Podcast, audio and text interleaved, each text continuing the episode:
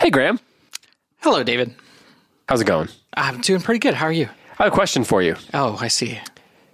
Not answering the question. Okay. Do you do you want to? no, it's fine. It's fine. Do you It's want? Should we start over? You want to do this again, or like? Okay. What did the fisherman say to the magician? fine. I don't know. Pick a cod, any cod. Oh no. Oh no. That's the joke you're going with? Yep. I found it. It's a joke I found. Oh, No. Um. get it? Get it? Because A cod. caught A magician. cod, Yes. With a um, talking, he flipped it on him. You see how he flipped it on him? No. Um. I, I'm going to give that a two. And uh, Probably fair. And I think that's what it deserved. but uh, Two out of two, right? Like if the scoring was as out of let's a two. let's move on. Um. So David, yes. someone uh, recently broke into my house and stole all of my fruit. Yeah. Was it a fisherman? I am peachless. it's really bad, but is it as bad as yours? This is the this is like a race to the bottom of the barrel here. Peach barrel, cod barrel. You know what's happening right now? no, I'm I'm speechless. oh, you're peachless. I'm speechless. Yeah. Okay. I'm peachless. Um, Did you make that up? I did not. Did you get it from a child? No, It's a two. we tied. Good job. Yeah, we did. High it. five. We did it. You know what? Enough of the nonsense. Let's get on with the nonsense. Those are real bad. Welcome back to Witty Windle, a whimsical interactive show for kids who love stories, words, and grown worthy jokes like the ones you just heard, featuring your favorite authors and illustrators. It's part book club, part game show. It's your weekly adventure through the wild world of wordplay. And because we are doing Norton Juster's The Phantom Toll Booth, it's extra wordplay E. Extra wordplay ish. Yeah, extra wordplayish. I'm David Kern. And I am the Duke of Definition, the Minister of Meaning, the Earl of Essence, the Count of Connotation, and the Undersecretary of Understanding, Graham Pittman. When did you get, a, get all those titles? When did you acquire those titles? Uh, just today. Oh, well, what a day! I know, You what a acquired day. all those titles I- and you're recording with me. And I, and I found that terrible joke. It's a trifecta. The, tri- the trifecta of. Nonsense. Uh, Not the, Yeah, it's- yes, it the was- trifecta of nonsense. it was right It was there. right there. Yeah. Whoosh. Yeah, I just, that's my hit swinging a baseball bat sound effect. Oh, I thought it was a golf club. You could be playing baseball with the golf club. True. That'd be even that's more true. nonsensical. That's, that's true. We did all the nonsense we can get. We are here here on the third, the threeth episode, the third episode of season three of Withy Window, and our Three-threeth. of the three threeth of the three threeth of Withy Windle, and our guest this week is Graham Pittman. His name is Remy Wilkins. Remy Wilkins is our guest. He is the author of books like Hush Hush, that's his most recent book, and Strays was his first book. And we are going to be talking to him in a little bit. Of course, at the end of the show, we are going to give the answer to last week's riddle. We're going to give you a new riddle, as we do. And before that, we are going to talk about the Phantom 12 booth a little bit. We're going to dive into some wordplay. Yeah. We're going to talk about that kind of thing. Before that, we're going to do lazy words. Yeah. But before that, we got to do the segment we are on right now. Graham, what is the first segment of Withy Windle? Snack time. Snack time! What are we eating this week? So I brought um, some Zaps brand Cajun dill gator taters, I feel like which are chips.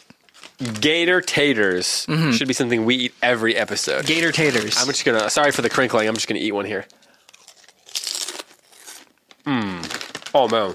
I, I was going to ask what the verdict is, but I see by your face it is higher than the jokes. They're terrible. no, they're delicious. They are delicious. Zaps. If you're going to go for an old school uh, brand of chips, go Zaps. Don't go Uts. Go Zaps. is this an ad read right now? Or So this is just us being I enthusiastic don't- about a snack we I don't like. want to besmirch Utz. They're a fine uh, Butts potato. ain't klutz. Utz ain't Klutz. They- They're a fine potato chip company, um, but they're no Zaps. zaps to the top of th- the chip rankings. They they're near the top. Yeah, they if are. not the the presiding over the whole thing. All, all the chip Um, chip land. They make uh, just the, the most outlandish flavors that seem to be turned up to eleven. I don't know if that's a that's a phrase that kids who are listening to this are going to understand. Well, they better learn it because it's now it's going to be Zaps' new uh, catchphrase. Chips turned up to eleven. Yes. Zaps, get in touch with us. We will sell that to you for Yeah. a small amount of money. I was going to say let them have it. I like sell that to you a for a lot small better. amount of money. For a lot small better. amount of money. Yeah. Okay, we also are eating um, Haribo sour gummy bears. Now, a little preview of a future episode. Haribo gummy bears are going to show up on a future interview with an author. Oh, interesting.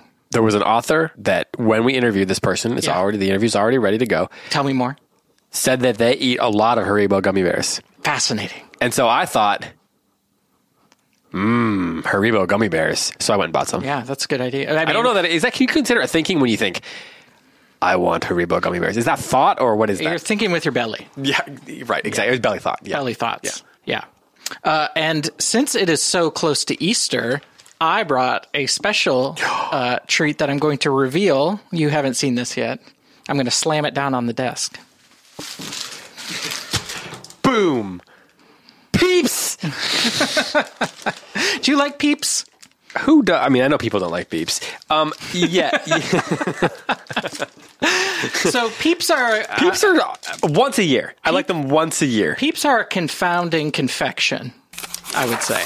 See, you're really earning that title tonight. Confounding confection. I don't know which is- title that falls under, but one of the titles you earned. Uh-huh, is clearly because you're using phrases like confounding confections. Yes, uh, that was uh, probably the minister of meaning. Right. Yeah. that was that one. Uh, Probably. yeah. Uh, they are confounding confection to me, along with NECA wafers and candy corn.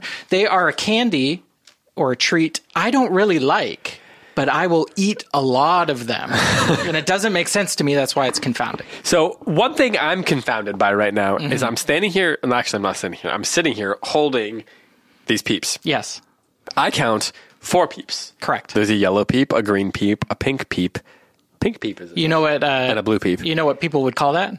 what? Not enough peeps. Some people would, but I'm confused because it's like a peep peep pop. Uh-huh.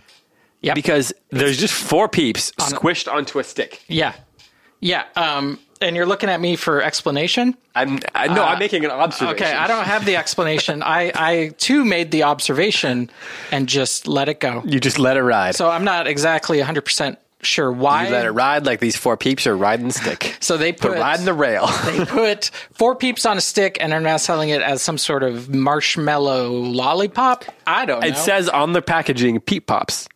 It's a Peeps Pop. Sometimes companies just mix it up just for fun and doesn't need to You know, it is a seems to be marshmallow, no so reason. maybe the idea is it's like recreating a s'mores through- without chocolate. You stick it on the end of a stick, and then No, I don't think you you, don't think so. wanna Okay, like that. I don't know why I'm, I don't know why I'm trying to come up with an explanation for Peep Pops. Peeps Pops. You have a favorite Easter candy? Starburst jelly beans. Oh yeah, that's a good one. I didn't even consider those. Do you? Uh, I like a Cadbury egg. Cadbury's good, but I, the thing is, I don't like the Cadbury's you get here as much as you can get like in other countries. No, like the, the egg with the cream inside it. That that's different. yeah, it's- I think they're different here. Well, I do. I I think I like the little eggs too that have like a candy coating. Yeah, yeah. Yeah, th- those my are good. grandmother, there's this place up in Wisconsin. My grandmother would used to send us every year these eggs that were like the size of our heads, and they were like fudge chocolate eggs. Mm-hmm. Oh, man. and they were so good. And you would have to like we would each get one, and it was basically the size of a football. And you're saying she sent these across the ocean? No, no, well, she sent them from Wisconsin. I'm not sure about you. Do we need to talk about do some geography here? Maybe. Unless she sent them from Wisconsin to Japan and then Yep. they came back here. Well, I don't know how hadn't mail cons- works. I hadn't considered that. Well, sometime we'll have to do like a Mr. Rogers episode where we bring a mailman on to talk to us instead of an author. That would be awesome. Uh, maybe there's an author who's also a mailman. we'll find them. if, if it's our new mission in life. Um, besides eating these peeps and and, and uh, this other snacks, so we're gonna take a second here and we're gonna eat some snacks. We're gonna eat some peep pops, and then uh, we'll be back to talk about some lazy words.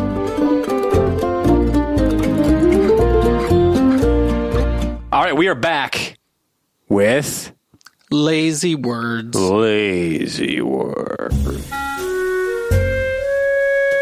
So, as you'll recall, this is the segment where we identify a word every week that we think is lazy.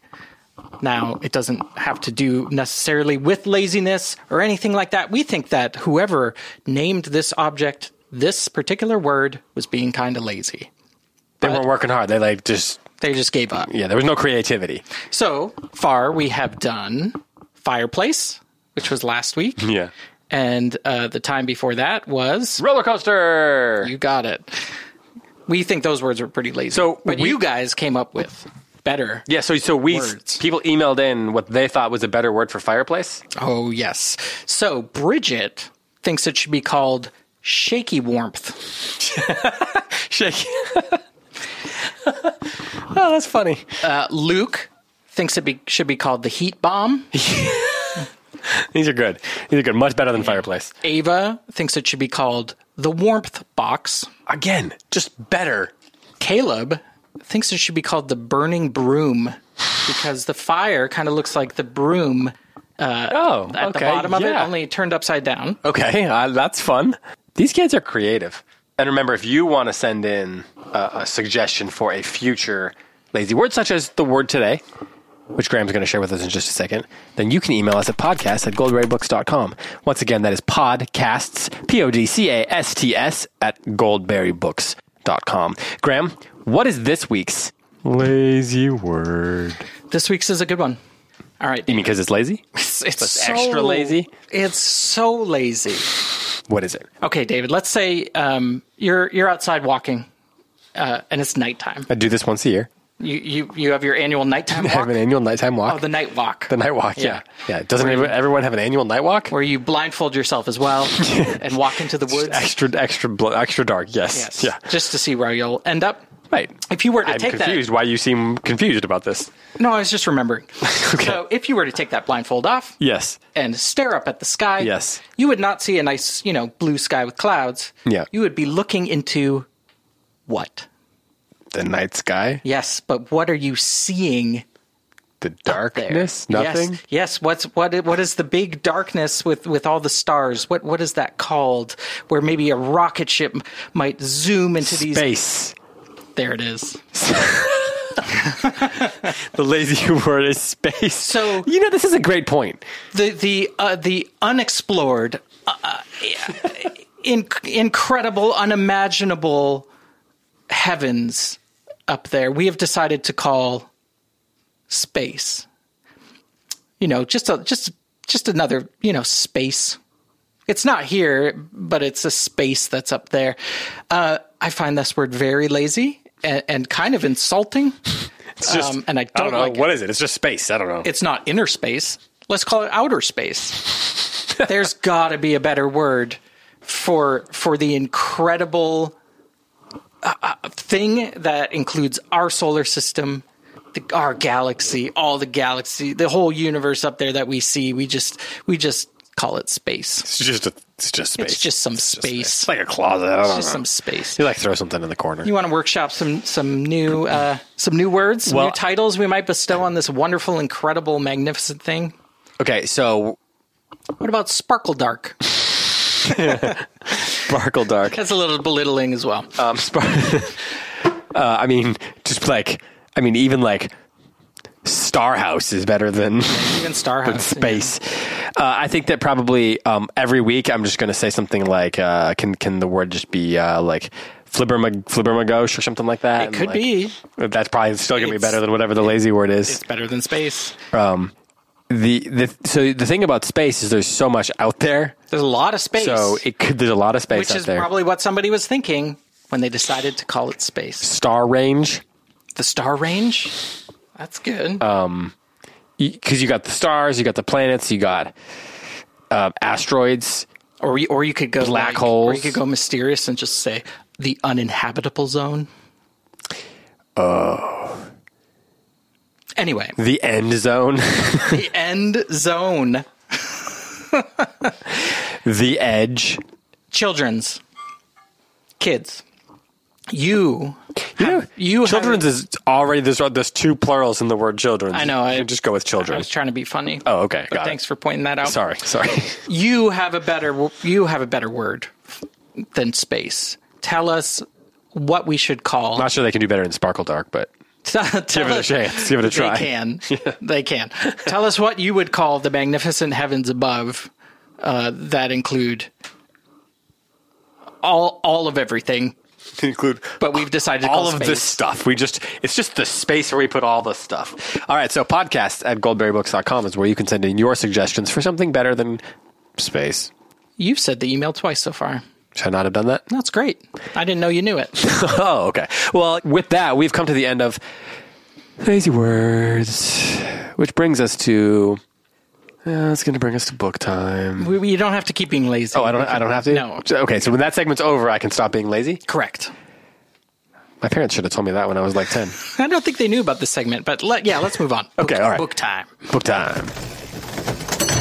All right. Well, we are back. We have eaten all of the peeps pops. Um, we've eaten a lot of the gator taters, and it is time for book time. This is the time when we talk about Norton Juster's The Phantom Tollbooth. Uh, Graham, how are you feeling about The Phantom Tollbooth? Hey, David, Yeah. did you know Oh boy. that we have a special sponsor We do for this specific segment? just for this one. Uh, yeah. oh, that, that's I did not know that. this is a surprise to me too, guys. Are you ready to hear it? I would love to hear it. I'm on the edge of my seat. We all know the feeling. Which one? That feeling of confusion Oh yeah, I definitely know that. is what I found on the ground a stick or is it something else entirely?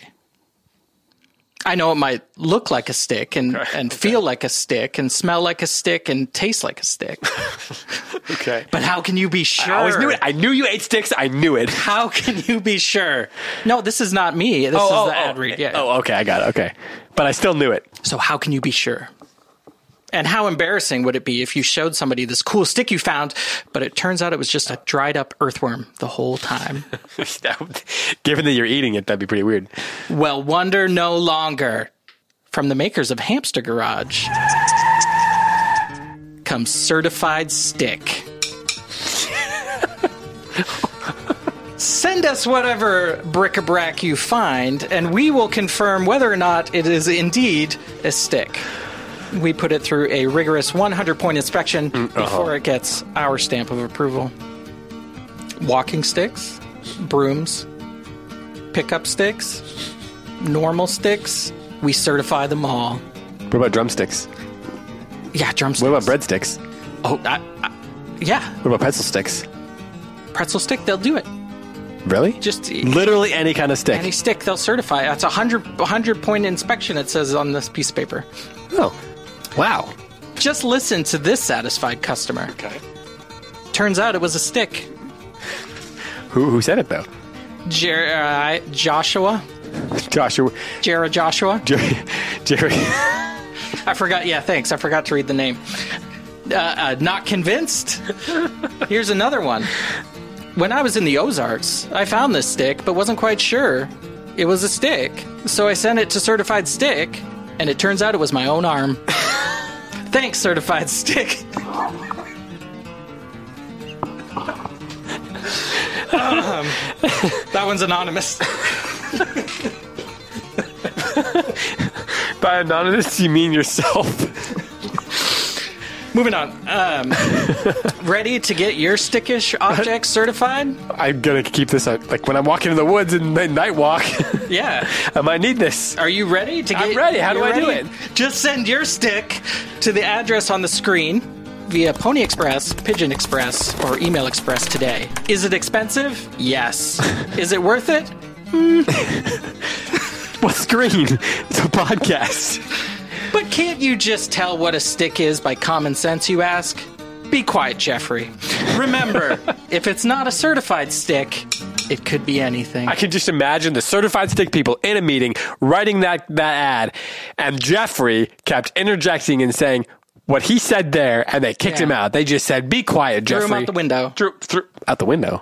First floor, or like what's the scenario here? It's a stick building, so probably they didn't build too high. true, true. It's probably gonna blow away. I like that tagline at the end. Remember, if it's not a certified stick, could be anything. It's Kind of ominous. true. It's true. Could be a black hole. So, thank you to Certified Stick uh, for sponsoring this segment. So they also are the creators of Hamster Garage. Yeah, They, you know what I like They get about them? around. I would. that because hamsters go on wheels. Was There that you a go. was that a hamster joke? So the the thing that I like about them is that they they really try things. Like they're trying a variety of interesting products. Uh, and they have the budget to to, to do just do whatever ads. they want. Yeah. yeah, I do appreciate that too. So there must be selling a, a few. I know, I know. Um, I've got sticks all over my house. I'd love to get them certified. You know.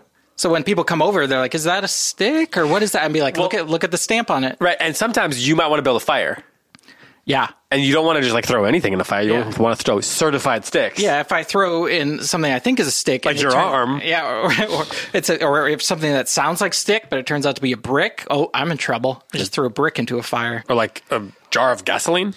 Yeah, you. I would. s- I've sent so many jars of things into certified stick. Did they, how, how long did it take them to get back to you?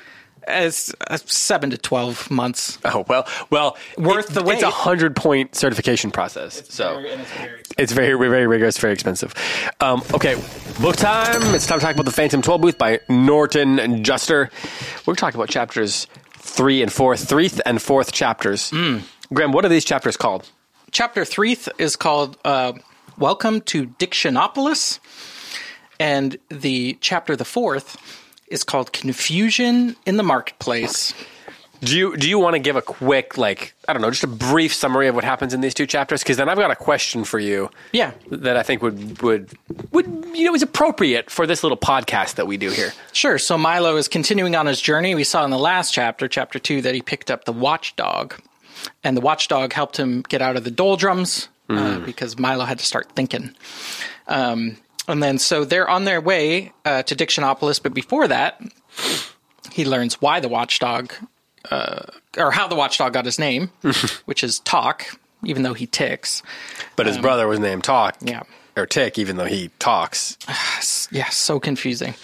And so they're on their way to Dictionopolis, uh, and they get there, and um, Milo is just kind of amazed, looking around, seeing all sorts of strange things, like the gateman who demands a reason for him to enter, and Milo doesn't have a reason, so he's like, "Well, do you have an excuse, or you know, like what?" And then he goes and gets him a reason. Um, Go goes and gets him a reason, which is why not? why not? Why not? Like, it's an, it, and I like that the why not? nots on like a little medallion that he puts Puts around, around his neck, It's yeah. like, now you can go in. Uh, and then in there he meets, uh, as as we've already kind of introduced earlier, the Duke of Definition, the Minister of Meaning. He met you? Uh, the, yeah, it really wasn't me; it was these guys. Oh, you were. Uh, Yeah, who's who? Who all kind of say the same thing, but use different words. What's that called? Do you know what that's called? A synonym. Oh, I did know that.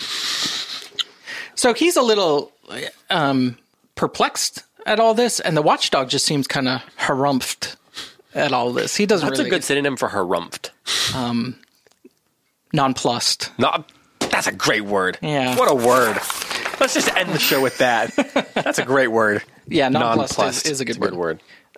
And then they make it to the marketplace, uh, and inside the marketplace, it's a um, It's a place where you can buy words. place where you can buy words. And again, Milo's kind of digging it. He's he's he's liking all of this, um, and he sees some some words he really wants, like quagmire and flabbergast and upholstery. But he realizes he doesn't have enough money to buy them, so he has kind of has to leave them there. Um, and then there's like a do-it-yourself bin of words. Uh, uh, a bin of letters to make Mm-hmm. Right. your own words, which are a Yeah. little cheaper, but even then he can't really buy them. Uh, and again, And there's the spelling bee. talk is like, eh, he's he's just not impressed. Um, yeah, and the spelling becomes, uh, and then the, uh, oh, what's the bug's name? Everybody yell it at me. Humbug. Oh, that's right.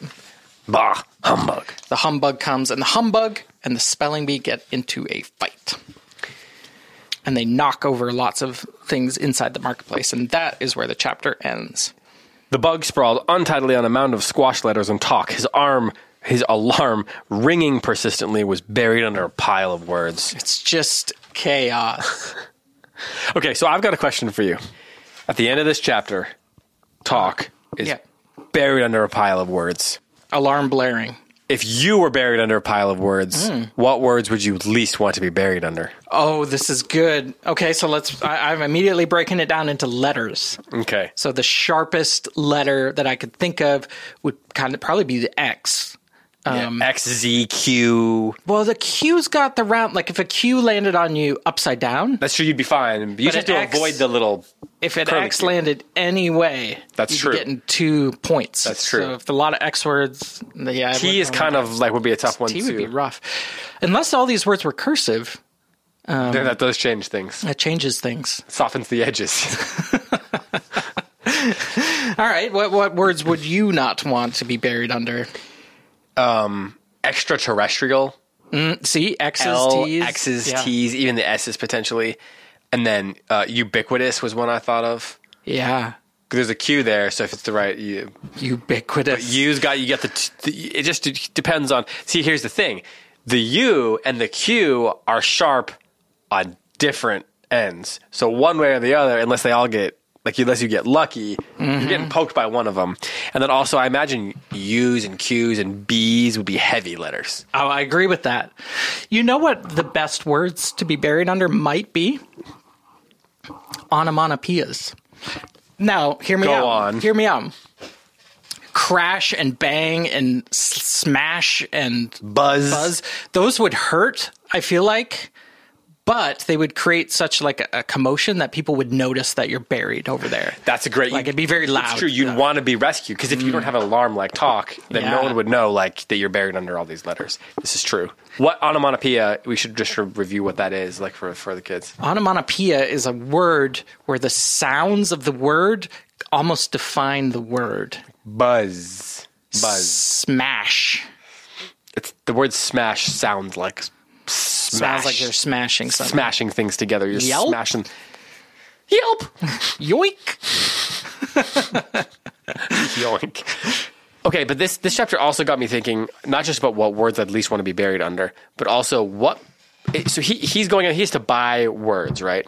Well, that seems to be the point of the word market. Yes. Do you? What are your favorite words? Like you go into a word market. What are the words you're looking for first? What are some of your favorite words just in the English language? Or I suppose you could do it in a different language if you want. Well, he's he sees Quagmire, Flabbergast, and Upholstery, and those are three strong contenders. Uh, but have you heard of the word nonplussed? No, tell me more. Good word.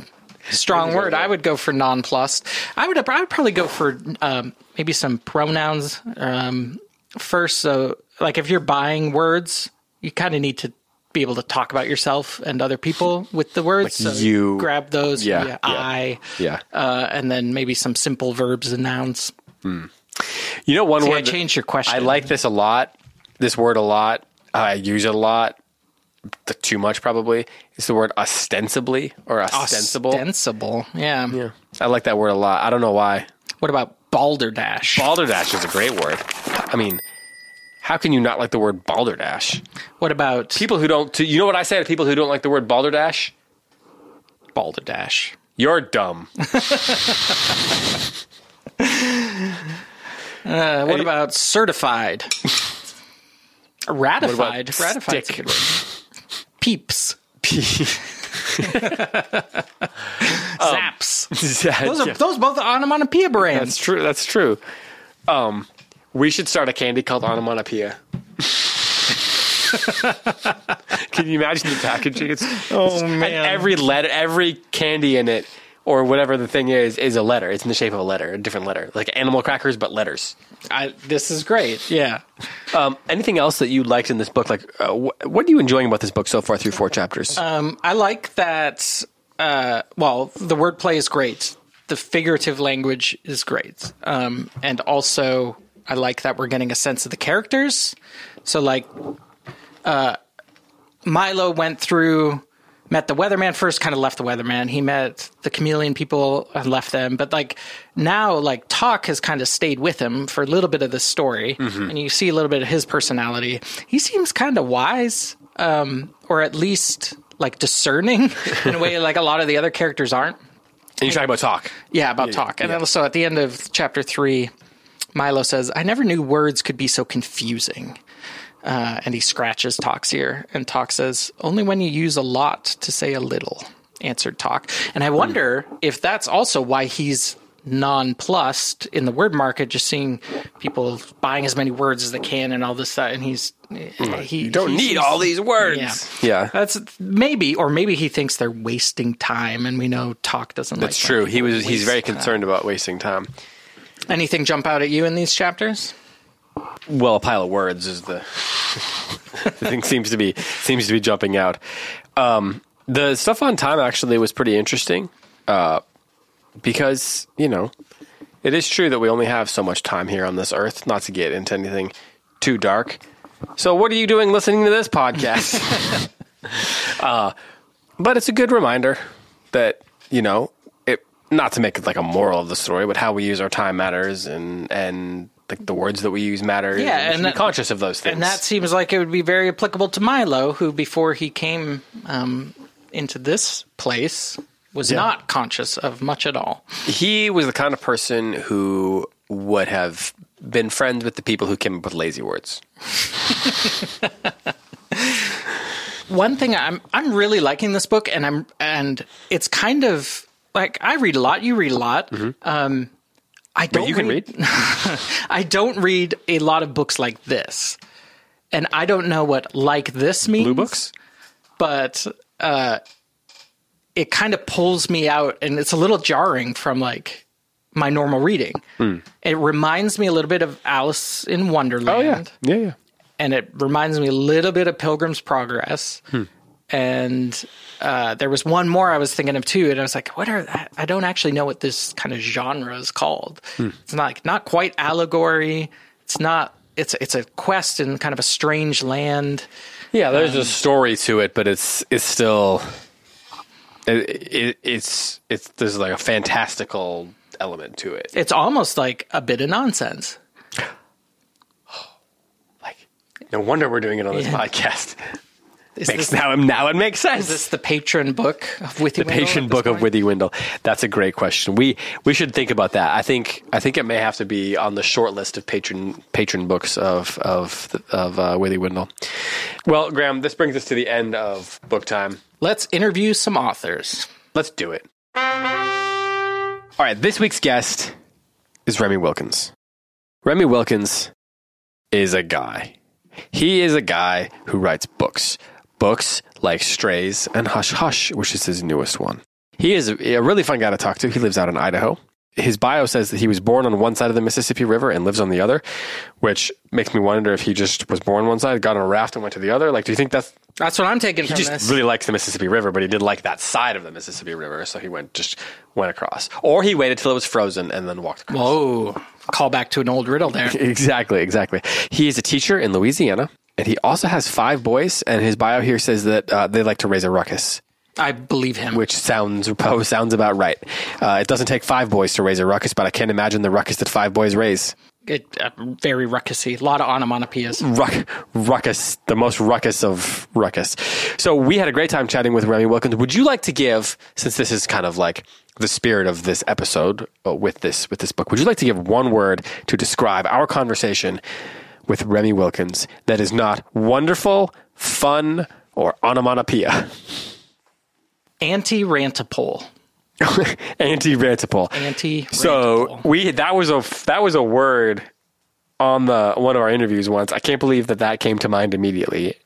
Anti rantipole. So rantipole was the word which meant a wild or reckless person. So you're saying that he is the antithesis, the opposite of a wild, reckless person, at least in the conversation. semi anti rantipole. There we go. I feel better about that. now. well, I think that means we had a great time chatting with Remy Wilkins. did. We did. Without further ado, then, uh, before this episode gets too rantipoli, here is uh, our conversation with Mr. Remy Wilkins. All right, we are here with author Remy Wilkins. Remy, thank you so much for coming on the show, for answering questions from the kids, maybe a few from us, and uh, generally, um, you know, allowing yourself to be um, put through the the ringer here on the on the podcast. Yeah, thanks for having me. Excited to be here. That's what they all say at the beginning of the show. I might even be regretting to be here at this point. too. Mm-hmm. yeah, it won't take long. It will not take long. Uh, speaking of which, we always start with the same question. Back in the very first episode, we were asked a question that seemed so important that we have to ask it of every guest at the beginning of every interview.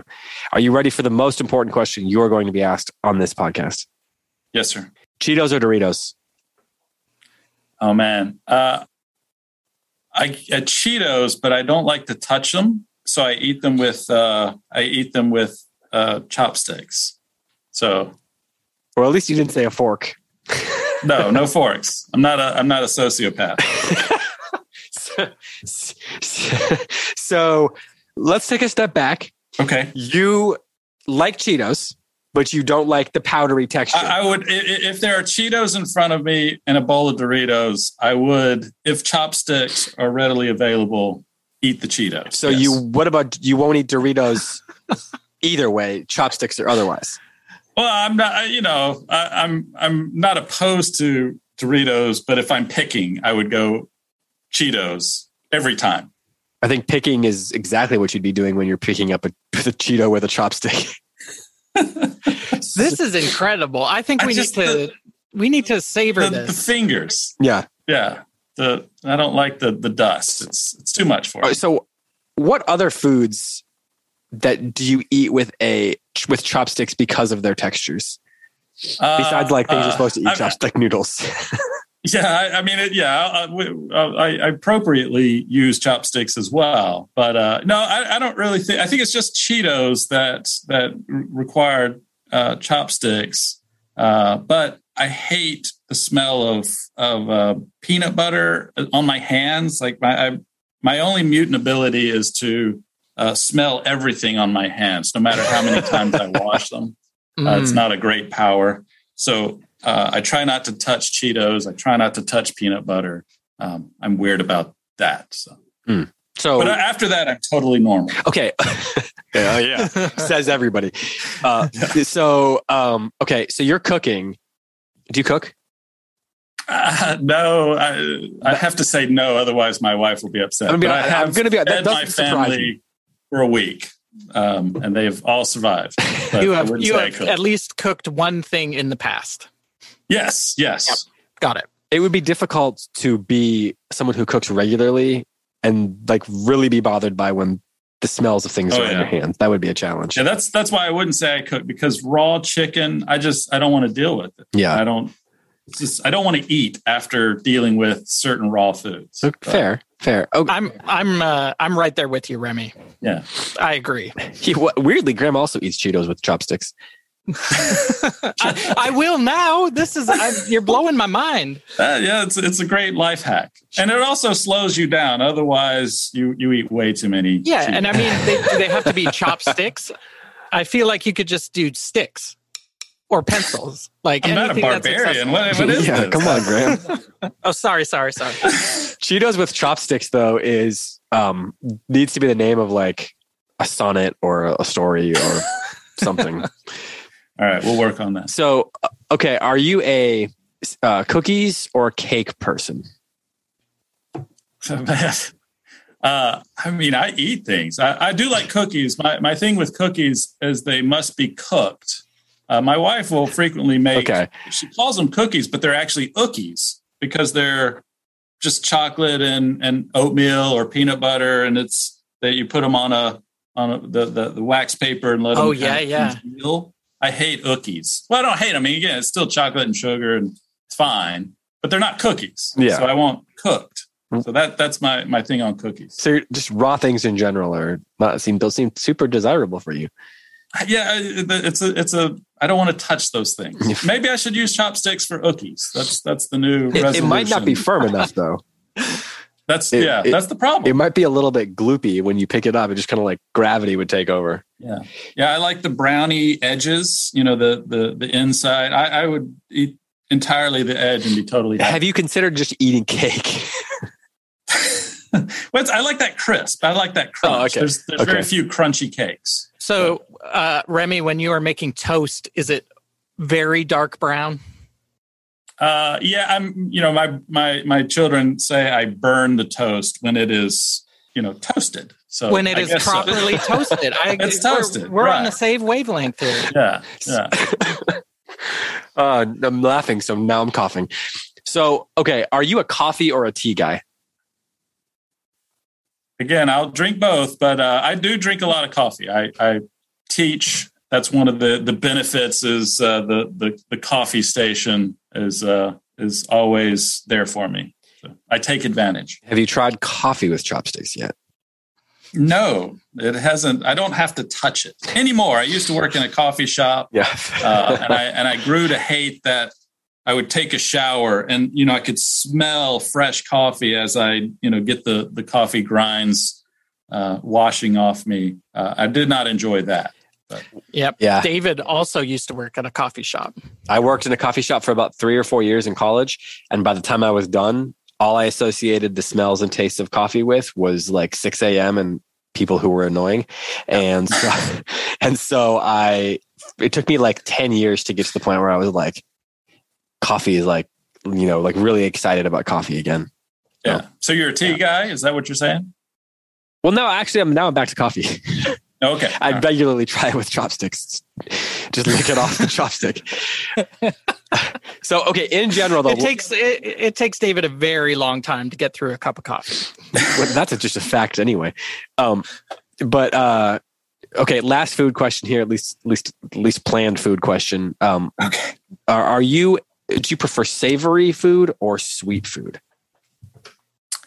Uh, I, I I go savory. I mean, I, I, I like a, a, a treat. I'm I'm Southern. Um, a meal is not complete until you've had dessert. But frequently, that that overly sugar uh, uh, will will cause me to want to eat a, a piece of toast or pickle or something. I I, I don't know. I, I can't ever s- stop with just sugar. Um, so I guess that makes me more savory guy. I guess, I guess, I guess so. But could you combine the two, and then just cut out a step? and put it on a on a chopstick and Yeah. you know just just have it like a kebab i guess yeah, ex- exactly.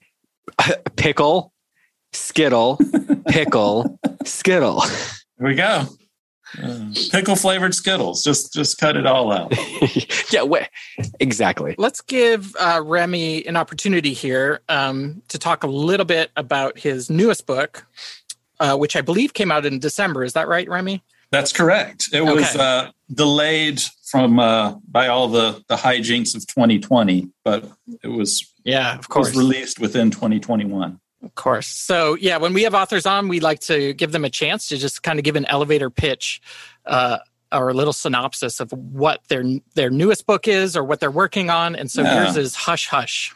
Hush Hush. It's a story of a, a girl that moves to a island in Miss, the Mississippi River. Uh, she moves in with her her grandmother. She's uh, has trouble making friends. She has an invisible friend, uh, and uh, through some mysterious circumstances, I guess I should say, a mysterious uh, character uh, tells her that uh, he can make her invisible friend real, and uh, this leads to all sorts of problems and uh, as she uncovers a, a darker secret um, i'm not great at selling selling my book but that might be the the best i've ever done on on pitching it i usually just Well, make a hash of I it. heard the word mystery. I think I heard secret. That's pretty Island? much that's what do we need there's more? an island in the mississippi river yes Imaginary friend, or Imaginary at least friend. invisible. So, uh, it's, I mean, if I'm giving my log line, it's Invisible Friends meets Body Snatchers. So that's the the single sentence pitch. Where'd you get this idea from? Uh, I had a conversation with uh, one of my good friends, uh, Joshua Gibbs, back in the day. I think y'all Oh, yeah. know of It's a good buddy of ours. Joshua. Yeah. Yeah.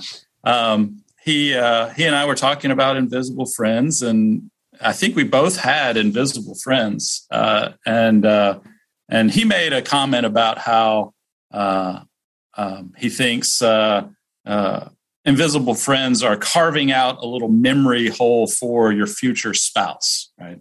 Um, and uh, so it, so it was Huh. that was a conversation we had in a college. Um, and uh, and so I had always kind of reflected on it, and and uh, this this story kind of popped out from that. How long did it take you to write? Uh, I it, it took me two years. So I I uh, teach, so I have the summers off. For a time, I was working with my father-in-law. He's a farmer, but after I worked seven summers and paid off my wife, I uh, I, uh, I I he hired skilled labor. So I had to find something to fill my time. Uh, so I, I started writing uh, novels in the summer. Um, I had just finished uh, Strays, which is my first Yeah. novel, uh, and so I just jumped in the next uh, that next summer. Um, and you know, my process is uh, to to write it, and then toward the end, discover a enormous flaw in the whole story. um, so I have to fall into a dark depression over Christmas and and patch it up, and then the next summer I finish it. Uh, that happened with both Strays and Hush Hush where I thought I had everything planned out and and uh, get writing it, and then I realized, oh no, this thing I overlooked uh, doesn't make any sense. So um, it took two summers, uh, and then I rewrote it probably four other times, polishing and and switching some things around. Uh, and I even did it because uh, it was supposed to come out, I think, in the spring of 2020 or or the summer of 2020 and uh, then things got derailed in the publishing industry. Hmm. So I took that opportunity, uh, again suggested by my editors, to to rework it again. So I ended up doing that last year and got it into them the summer of last year, Okay. and just the backlog took it until December before it came out. Yeah, But- yeah. Yeah. So three summers to say to to write it, but uh, that's a lot of time in between thinking and mulling. I haven't been able to write all that much during the school year. It's just too draining, Yeah. um, and uh, and so I mostly reserve the writing for uh, the spring or the summer rather. Who who do you see as like the like the the tar, like the ideal age group for your for your book? Like it's for kids, but who's like the ideal Yeah. audience pers- person? Well, so I, I wrote these. Let's see, I, you know, uh, both Strays and Hush Hush were close to six years ago when when I you know finished the manuscript. Uh, again, they were dramatically different before they saw print. But I was just writing for my my sons. I have five boys, and it, both both Strays and Hush Hush started out as just a little fairy tale. I started telling my kids kind of simple, silly stories as they went to bed this was before they were ready to uh, t- to um, have me read to them. So once they hit that age, I started reading you know, Narnia and series of unfortunate events, and you know some of the other uh, classic uh, kids classics that I missed, as well as you know obviously bringing in the ones that I love. Tolkien, I, dad, my dad read that to us, so I started reading to them. But I still had a couple of those those stories that I told told them and uh, so that's when I had that summer to write. I I took one of them and and uh, I thought I called it young adults, uh, but in the time that I finished the the novel, uh, middle grade had become a, a genre, um, and apparently the driving factor in middle grade is uh, the age of the protagonist, and so my protagonist was younger, so it fit into middle grade uh, which then caused a bunch of moms to say that my book was way too scary. Well, Strays was way too scary for middle grade, but it's because I wasn't writing for middle grade. I was writing for for my boys, and uh, they thought it was great. They didn't think it was too scary. But again, my boys are probably different from uh, a lot of people, so. Uh, I wasn't aiming particularly for anything Yeah. uh, aside from just hitting where my boys were. Yeah. Yeah. Well, Well, that leads that leads really well into um, one of the questions we got sent in, Hmm. which is how would you describe the t- types of stories that you tell? Well, I mean, it's the sort of stories that I I wanted. I wanted something that had a, a particular uh, flavor. So I guess they were southern. Um, you know, the both both Strays and Hush Hush are set um, in areas that I I I grew up in. I, I was born in Mississippi, so uh, the Mississippi River was a, a, a constant. Um, I mean, I didn't visit it necessarily, but it was just a constant presence in my imagination. Uh, and then Strays is set in Alabama, where my uh, grandmother lived. Uh, so having that that uh, southern setting for the the kids' stories, uh, there's a there's a spiritual component to it as well. I mean, both both of my first two books have that uh, uh, beyond the physical uh, threat that uh, I, I, I, it wasn't a particular conscious decision to to think, oh, I need to have uh, or I want to have that as the the, the bad guys. Uh, but my imagination does tend to uh, slant to villains that are bigger than just physical threats. Um, so both Strays and Hush Hush uh, draw on that that uh, side of my imagination. Were you what kind of books were you reading when you were like a kid that inspired you to become a writer? Like were they the same kind of books or did you have were you mainly reading like historical fiction but somehow became a writer of, you know, something else? Yeah, I- I mean, again, Dad read uh, the uh, Lord of the Rings to us, we- Narnia. Um, George MacDonald was was a, a uh, author that that I enjoyed. Um, so a lot of uh, fantasy uh, growing up, um, and then I uh, started reading uh, science fiction. Um, where uh, you know, so I got into the Star Wars books uh, when those started coming out in the mid '90s so you know my my um, uh, my reading was all over the the uh, children's literature into uh, into sci-fi um, as I grew a little bit older. Do you have a favorite thing to read now to your kids Yeah, I mean, I, besides I- your own books?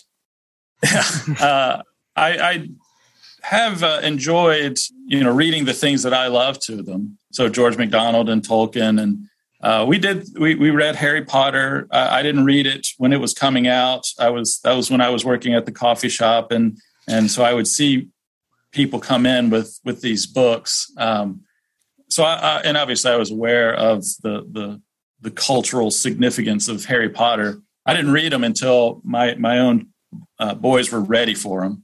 Um, so we read that and and uh, series of unfortunate events, which I which I also really loved. So it, it was it's kind of been a way of me uh, keeping up with the the children's literature as well as introducing you know the the favorites that I had that my dad read to me. So that's that's how I've approached it. There's been no master plan. Uh, If someone says, "Oh, you should read this book, your kids will like it," I'll throw it in the pile and um, whatever whatever strikes my fancy when we finish one we we read that next so. When you're pulling a book off the shelf, do you use chopsticks? no i'm i love the feel of, of okay. of books and Okay. the smell All of right. books Okay. not a problem Do you read to your kids all at once, like all five of them together? well i, I fired my oldest boy so i have a um 18 year old now and a uh, 16 year old Ah. um, and i was i was reading the lord of the rings uh, we we had made it halfway through the return of the king but because of you know their lives are getting busier we were only reading once a week um, and so it was just taking forever and you know at that point i had some younger kids and you know a couple of them weren't quite ready for tolkien so i fired them i said you, you're on your own now and, and i started reading uh, to the to the younger kids so uh, which is fun i uh, one of them was around when i read strays way back in the day this was you know printed out version and i'm marking it up to uh, in a rewrite uh, which would annoy the boys. They wanted me to read the story, and I'm, you know, crossing things out. Um, but he was there for that. But he mostly fell asleep, so he doesn't. Well, he's since read it uh, on his that own. must have but- been encouraging. right. Well, he was three. Oh, okay. um, That's but the uh, design then.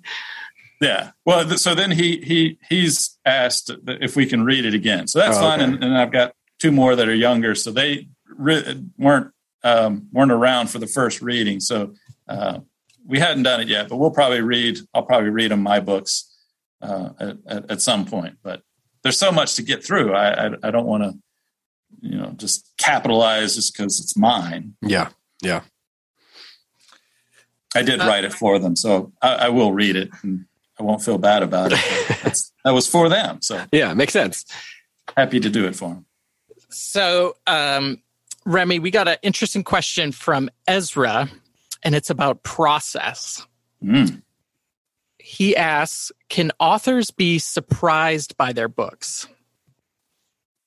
Yeah, that's a great question. I, have I've been fascinated uh, by uh, by the, the, the process of of uh, writing and and setting up a character and and getting a feel for who who they are, and then seeing what happens when you sit the, set them down in various um, settings.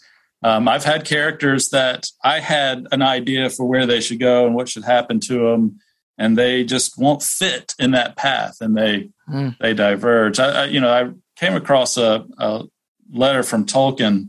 Someone wrote in and asked, uh, you know, why did Gandalf do this or that? And he wrote back and said, I, I don't know. I'll, I'll read and and find out. And so he read through his books and then wrote back saying something like, uh, I, "Okay, here's what I think Gandalf was doing or saying."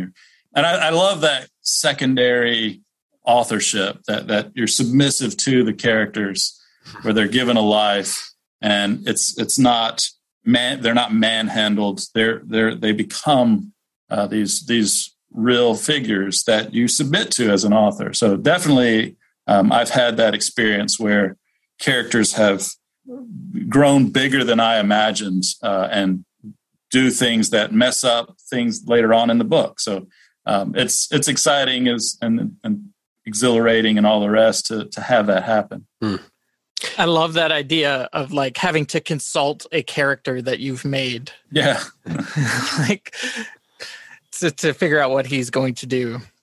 He, he needs and I, I to mean, have that his gives input. it that rounded. I mean, we we don't even act consistent and logical in every situation. So, uh, if an author were to have a character that's just this uh, robotic, um, you know, where everything he does is considered and measured, and you know exactly consistent with all of his previous decisions, I, it would be boring. It wouldn't be real to us to to even see that. Hmm. So, having that that submissive attitude toward your characters where they're just bigger than your assumptions um, bigger than your plans for them uh, i think that makes it all the more dynamic Hey, speaking of being submissive, our mutual friend Sean Johnson asked, "When are you going to come visit him?"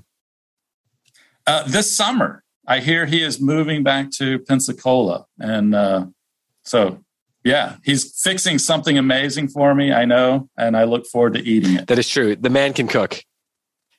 The man can cook. he he, he is not afraid to touch some cheetos yeah, that- no, that is definitely he not eating Cheetos with chopsticks.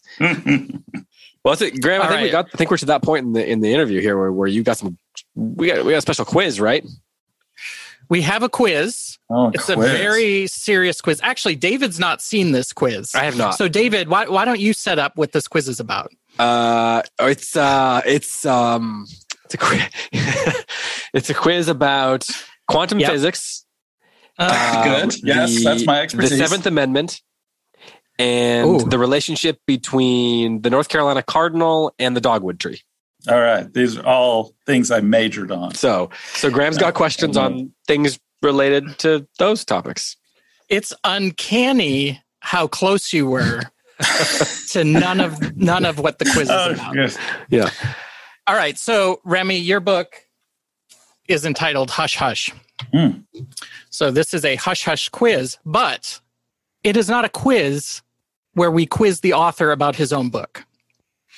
this is a quiz about very quiet things. Are you ready? Yes. Yeah. We're going to do the whole quiz and read. Hush. whispering everything. Which one of these is the quietest? Is it actually a quiz where halfway through each question I go, hush? No, please don't do that. you throw me off my rhythm, Sorry. which you already have. Question number one Which of these things is the quietest? A child who has just sneaked a snack and does not want to be found. That's option A. Option B, a feather alighting on a cotton ball. Option C, the sound the audience made after I did my stand up routine in a particularly unpleasant dream in 2014. The, the correct answer is is actually D, uh, the house in which the witch has stopped dancing. That's the quietest thing. That's, Oh. that's, uh, that's an old folklore uh, poem. Uh, yeah, I, I, it, it can't be the child uh, because I've been that child, and No, uh, and you get you know, found. you you think now if you had said what what feels the quietest or to the child that is definitely ultra silent but it, it's not and having five boys I, i've i've heard uh, how loud that that activity can be but yeah i i'm, I'm gonna go with the the the uh, the cotton ball and the feather i just it's it's a lovely image regardless of whether it's true That that answer is acceptable. Yeah. Question number two. this is where it starts to heat I up. want to I want to hear more Mm. about Graham's stand up though. No, this you don't, you, and you won't be able to because the silence was deafening. Oh, okay, okay. Uh, question number two is about snails. Hmm. Snails, that shelled gastropod and symbol of lethargy, which produces no audible sounds. One of the few animals. Hmm. Question What's the deal with that, and what are they hiding? Go.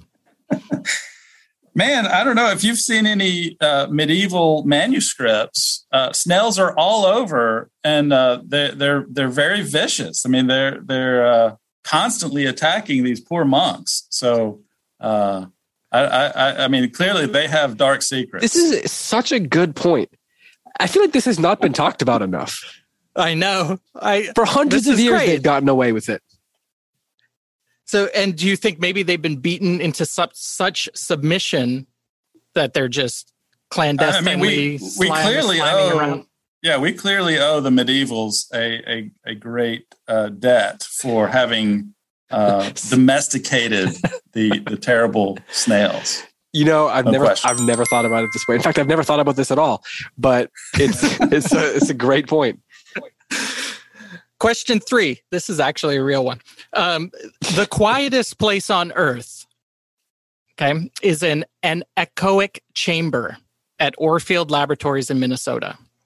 And So it's a specialized room that is so silent, the background noise measure is actually measured in negative decibels. Okay, what is the longest? It's actively taking sounds out of your ear. That's what that Right. sounds like. Yeah, yeah. Okay. What is the longest amount of time anybody's lasted inside this room?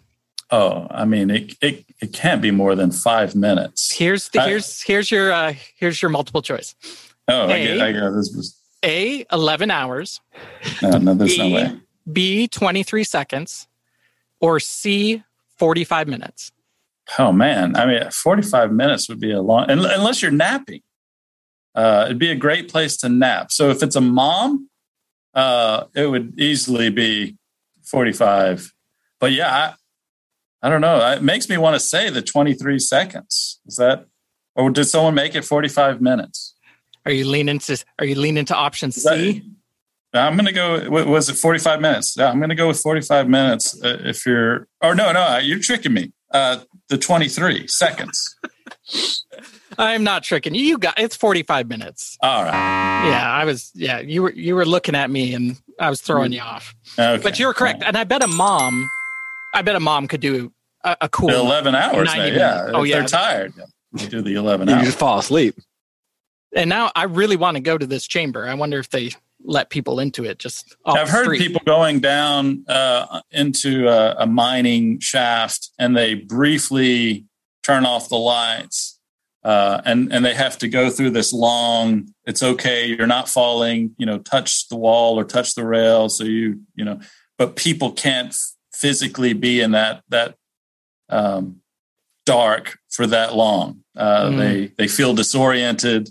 Um, and, uh, and, so they they can't go for more than 10 seconds before someone starts to scream apparently Mm. uh, a phys- it's it's so dark it, you can feel it on your skin apparently So- Wow. That needs to be in one of your stories. yes Yeah, that that got People really just hush hush uh, it's even hushier Do you that got really uh, dark. questions for the quiz? Question number four: Mm. murmur or mutter? Which is quieter and why? Murmur. I don't. I don't know. I, am going to go with. Are you saying mutter with D's or Oh, with no, T's? with T's, mutter. Okay. Yeah, because mutter is quieter than mutter. I think. Uh, I don't know. I'm going to go with. Uh, well, I think the correct answer is murmur. Uh, Hmm. Again, uh, the uh, you know to use your lips on that makes it Oh. far more silent than having to form the. Is that a dental? What is that? Yes. Yeah, that hard T Yes. sound. So T's. It's more ex, more explosive a sound. So murmur. I think you're correct on that one. All right, last one. Question four. Actually, it's question five, but I wrote four Killing twice. this quiz. All right. This one's very important. Last question. Okay, so space, the outer space. Space is silent because space is a vacuum, and sound waves need air to travel through because the vibration of the molecules is what allows for the sound to travel. So, question If we here at uh, Withy Window Labs, we're working on a machine to just send more molecules into space you know, so we can play our jams up there. Would you invest and how much can we put you down for? I mean, no, because uh, it's it's not outer space; it's the deep heavens, and it's full of Eldilla, as as C.S. Lewis told us. So uh, you can't be pumping our pop tunes up there; that would uh, obscure the music of the sphere. So you Okay, can't okay. have that. Not only would I not contribute, I would actively uh, try to undermine the program. Okay. Yeah, Graham, what a we're- I bad mean, idea. We're, we're definitely not doing it. Um, but Okay, let's good. say we finally get enough molecules. I'm thinking, I don't know how many it would take for sound to be in space, maybe 20, 20 molecules. Yeah. something like that. And we, and, and, and like as an inevitability, somebody put a boombox in space. What, what would we play in space first? What should we play in space first? You're, I, I, I it sounds like you're Yeah. saying silence. Well, I don't know. I, you know, part of me wants to play uh, the movie Alien so that we can finally hear someone scream in space. right? That would be. Uh, that'd be that'd be great. So the first we thing can hear you we play scream. from Earth out of our Blood-curdling boombox is screams. scream. No, I, that's a terrible answer. I shouldn't say that. But the aliens have already heard the screams. So Nobody can hear you scream. Isn't that the that's the tagline for for Alien? So That's right. nobody can hear you scream in space. Yeah. Well, Remy, that wraps up the hush Okay. hush quiz. I think you Great. aced it, but we will send it off for evaluation. So in four to six weeks, we'll get like the Scantron back, and we'll. Yeah, We'll well, let tally me know if you get the funding for that so I can actively sabotage. All right, we will. I mean, we won't. And now we're on to that part of the show where we stop giving away our ideas to people who are going to sabotage them and we do a word of the week instead. Ooh.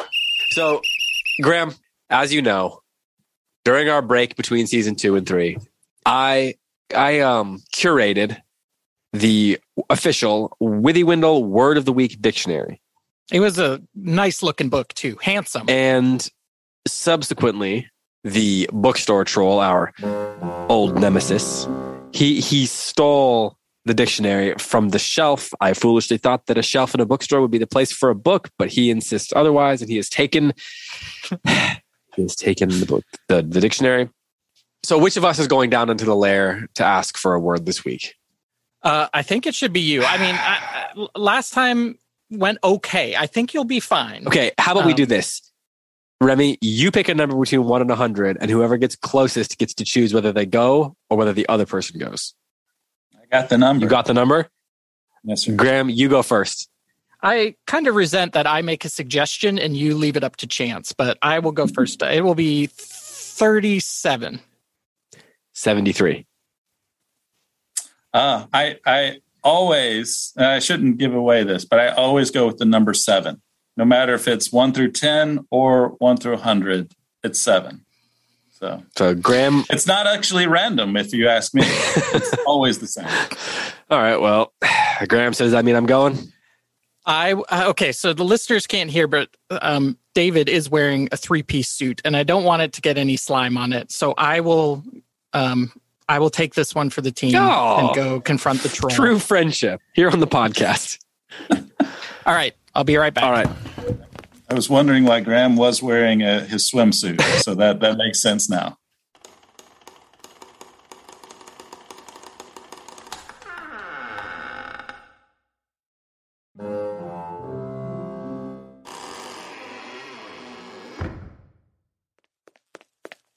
Whew, okay, David. You're back. You're okay. I'm back. I uh, I don't have the word yet. Um, once again, he he needs something in order for me to get that word, and is he wants insisting upon himself at this point. he wants somebody, and it seemed like me, um, to do an oil painting of himself to put into his lair. Okay, hold so on. I've got to go you need to do an buy oil painting supplies. of yourself, or he wants an oil painting of himself, of himself. He he wants a picture of himself um, like a for the wall. I don't know why. I wouldn't wish that on anybody, but um, so I got to go buy supplies. I got to go and then got to do this painting. It'll probably take me four to five hours. Just hold tight. I'll be right back. okay. All right, I'm back. Sorry that took. Um, what did I say? Five hours. It was. Act- it looks like it's actually been six. Sorry about that. So, but he did give me the word. So thanks for your patience. No, well, I thought it was a little weird that he wanted you to do a painting because you're the world's slowest painter, it turns out. But uh, anyway, you know. Uh, okay, so the word of the week. Oh, that's an interesting one. Okay. Um, all right. Are you guys ready to write the word of the week down? So did he did he let you choose the word of the week, Graham, or did he just hand you this slip of paper that was folded up and and he had chosen the word of the week? No, he. Yeah, he ripped out that piece of paper and threw it at me. I did not have to choose. Okay, so that that explains the, uh, the the level of crumpling. Okay, so okay, here is this week's word of the week, courtesy of the bookstore troll. It is pettifogger. P e t t i f o g g e r pettifogger. We are now going to take a couple of minutes to write down what we think the definition to this word is. We'll be back to reveal our answers, which will obviously be correct. Yep, and I'm going to get up and pace for a minute while I think of it.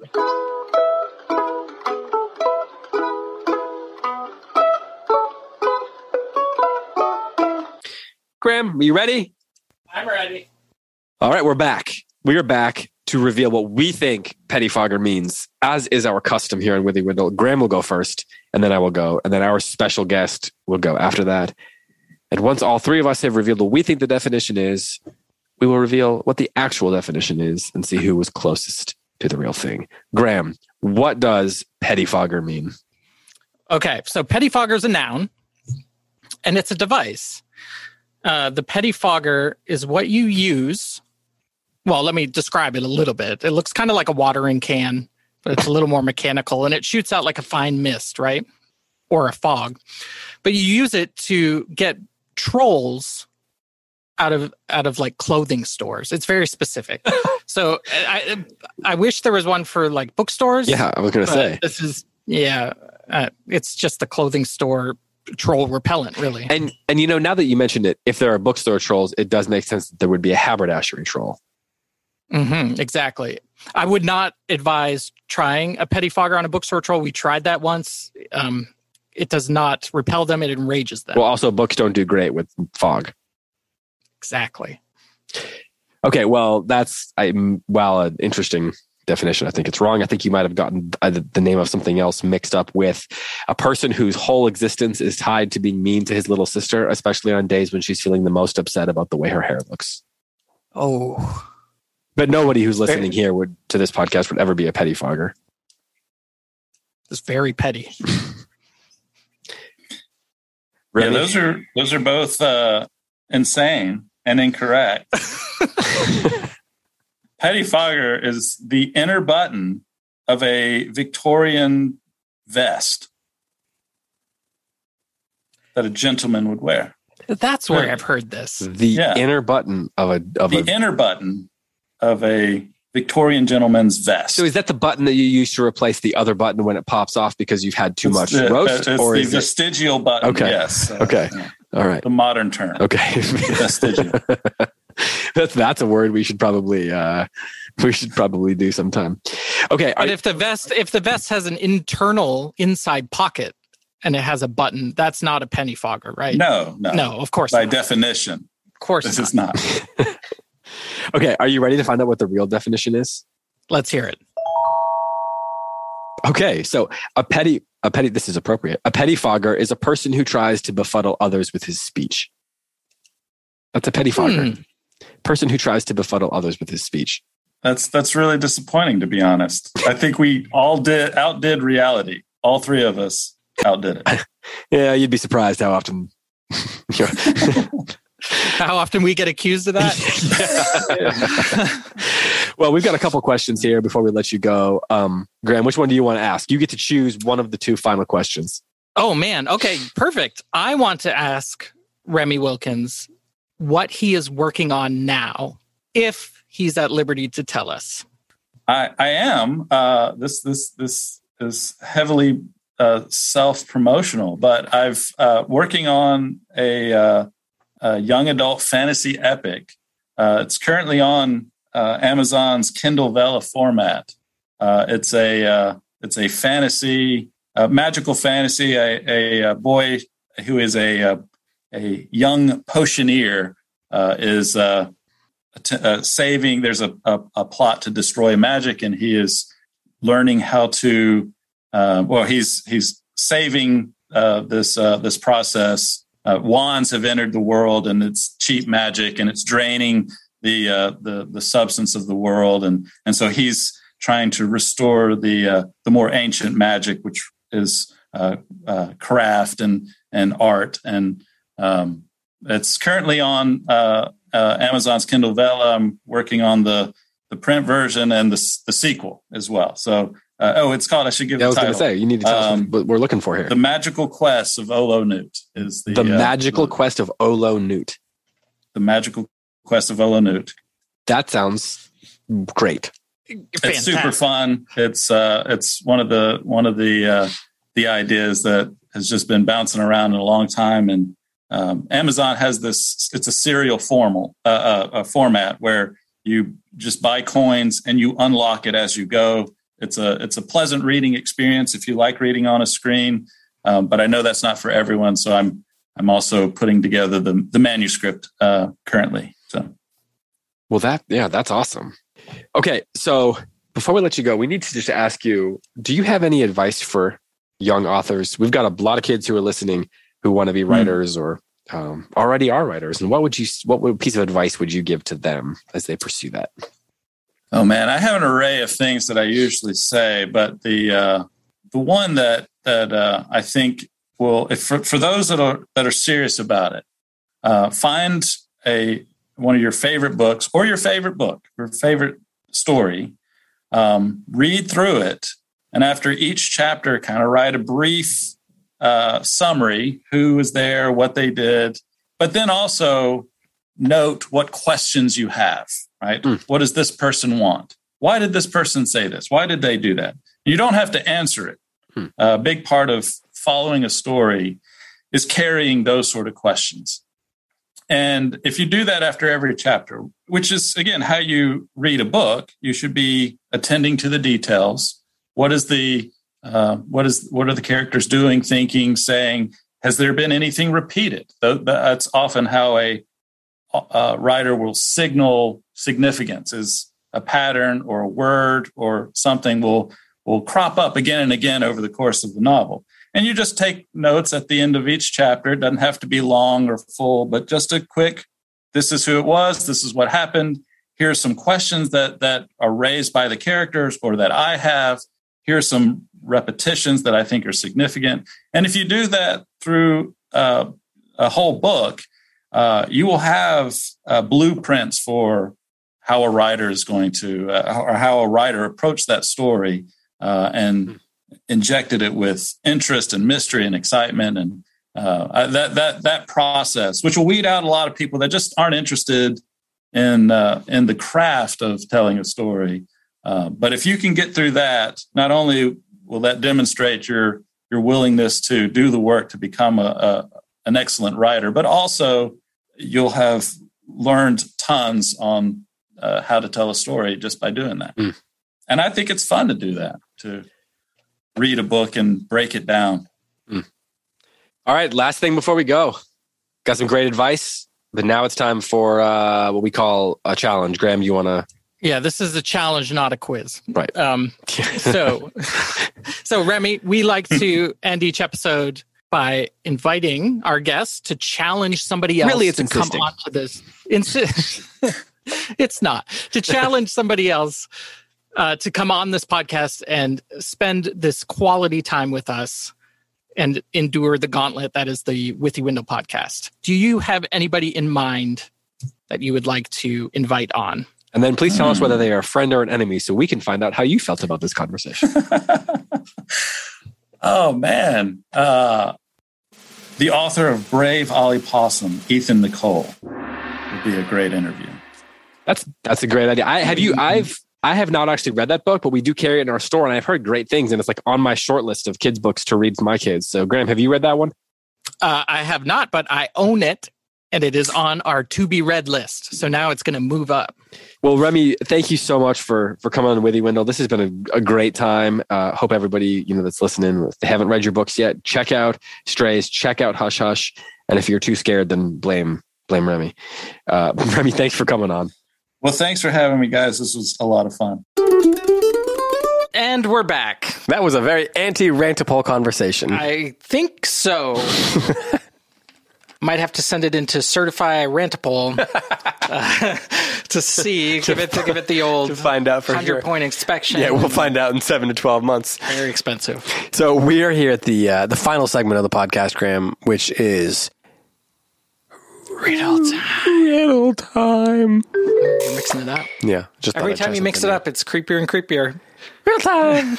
new. riddle time. Ugh. riddle time. there we go. just bland. So last week we gave you a riddle. There was a boy named Morton. And Oh, he, Morton. He almost deserved that name. Went out into the woods with his hammer and nail, as one six year old boy does. Found a tree, put the nail above his head, turned around, Mm-hmm. Yep. turned around, Yep. turned around, and, and, and hammered the nail into the tree to see how tall he was Yes. went back, laid down like Rip Van Winkle, woke up 10 years later. Um, no, I'm sure he was off having other adventures with nails and screws. Maybe added in like a, a rake. Uh, uh, so he a comes carpenter, back, is what you're he co- saying. He comes back, yeah, with the, the carpenter and his rake. Carpenter likes to garden. I don't know, man. You know, sometimes you got to rake the leaves to get to just like get to the tree that you're cutting. I don't know. and he decided to go back out into those same woods. Brought another hammer and nail. Did he bring another hammer and nail? No, it doesn't matter. He just go- He went out into the woods. he he found the same tree that ten years earlier he had used the nail. He drove that nail in to check his height, and we asked um, how much higher that nail would be if the tree grew Over- five yeah, over the last- centimeters yeah. per year. Yeah. Okay. Well, it's not a math riddle. The math does not matter. The answer is that the nail would be at the same height because trees grow wide. You know, they get wider and they do get taller, but they grow from the it's a tops. They don't just keep on growing. That nail is not riding up o- over the years, you know. So that is the answer to this week's riddle. You're going to ask me if people got it right. They did. They did. Lots of right answers. I was very impressed. I thought this was a tricky one. So then those right answers are getting entered into our pot of right answers. And at the end of the season, we're going to draw a name to win a book bundle. Is that correct? That is correct. so if people want to answer this week's riddle, Graham, I think I know what it is. Go for it. Three for three. Ready? It is riddle, piddle, fiddle at goldberrybooks.com. So close. Like you were so close. You got the goldberrybooks.com part right. Half. Half. One half point to you. They would write us in at podcast Oh, yeah, that's right. at goldberrybooks.com. Yeah, that's right. That does Or- make more sense than riddle, piddle, fiddle. They can send us a pigeon, fix an answer to a pigeon, and write Goldberry Books on the pigeon's underwing and send it off. And we, I'm sure we'll see. We haven't seen. Wow, no, no. Our first season, we did see three pigeons. We did have pit, three pigeons. We got three pigeons in. But m- my thinking is it just takes pile, pigeons a while to fly. Just takes so- them a and, long and most of our people are probably sending from Alaska. So, like, Yeah, it just takes we a have while. a lot. We we, we play very well in Alaska. Yeah, right. Well, you know what? Before we go this week, I've got to share with you a new riddle Can't wait. so that people can send them via those pigeons. email or pigeon. Yeah. yeah. Okay, so I want to I want to tell you a story. We've got a, a a little girl. Her name Morton. her name is is Shirley. Her name is Shirley. Surely, okay. Shirley. Yeah. and she is very excited. Do you know why she's very excited? Surely she is. Because she is going to get to go to Disney World Oh, in 48 hours. In two days, say 48 years. she's in 48 years. When she's 58, she's going to go to Disney World. Okay. No, in, in 48 hours, she's going to get to go to Disney World. Not Disneyland. Uh, well, no, she lives in Florida, so Okay. Well, Uh, some people like to fly. no, she lives like around the corner. B- but because she lives in Florida, it's raining. Oh, it does that. and she is very excited, but she doesn't want the rain to ruin her experience at Disney World. Oh, I bet that company that sponsors So sh- us might have products for this. Probably. So she is she's up late. It's midnight. She's so excited. I don't I don't listen, I don't approve of this, but she's up late at midnight. And she's so excited. And she's getting nervous because it's raining, if there's a thunderstorm, and she's thinking, please don't let this happen when I'm at Disney World in two days. Don't ruin my trip to Disney World, Mr. Rain Man.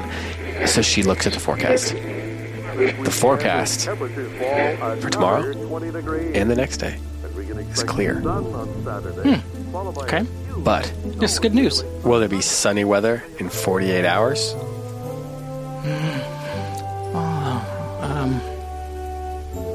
This is, I mean, it seems obvious, but That's, I mean, you're saying it's a riddle, so it must be more than meets the eye. so that's the question. Will there be will there be sunny weather in 48 hours? Okay. She wants to go to Disney World, but she doesn't want it to rain on her, and she wants to know if in 48 hours it's gonna be sunny weather.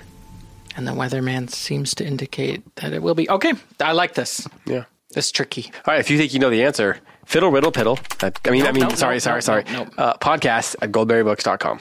Well, Graham, this has been fun. We've come to the end of another episode of Withy Windle, third episode of season three. We're marching right along through season three. We've got great guests coming up next week. Thanks so much to our guests so far on this season KD Camillo in episode one, Tim Probert in episode two, and Remy Wilkins here in episode three. Hope you'll tune in for episode four of season three. And in the meantime, if you would like to get in touch with us, as we've been saying the whole episode, it's podcasts at goldberrybooks.com. We would certainly appreciate it also if you would tell your friends, spread the word, and leave us a review on whatever podcast app you get podcasts from, unless you're going to leave us a mean review. Kids, if you if you've listened this far into this show, True. you either like it or your sibling has tied you up and made you listen to it, as we said on one of the first episodes. Hey, sibling, if you tie them up, just make them review it. Oh, good call.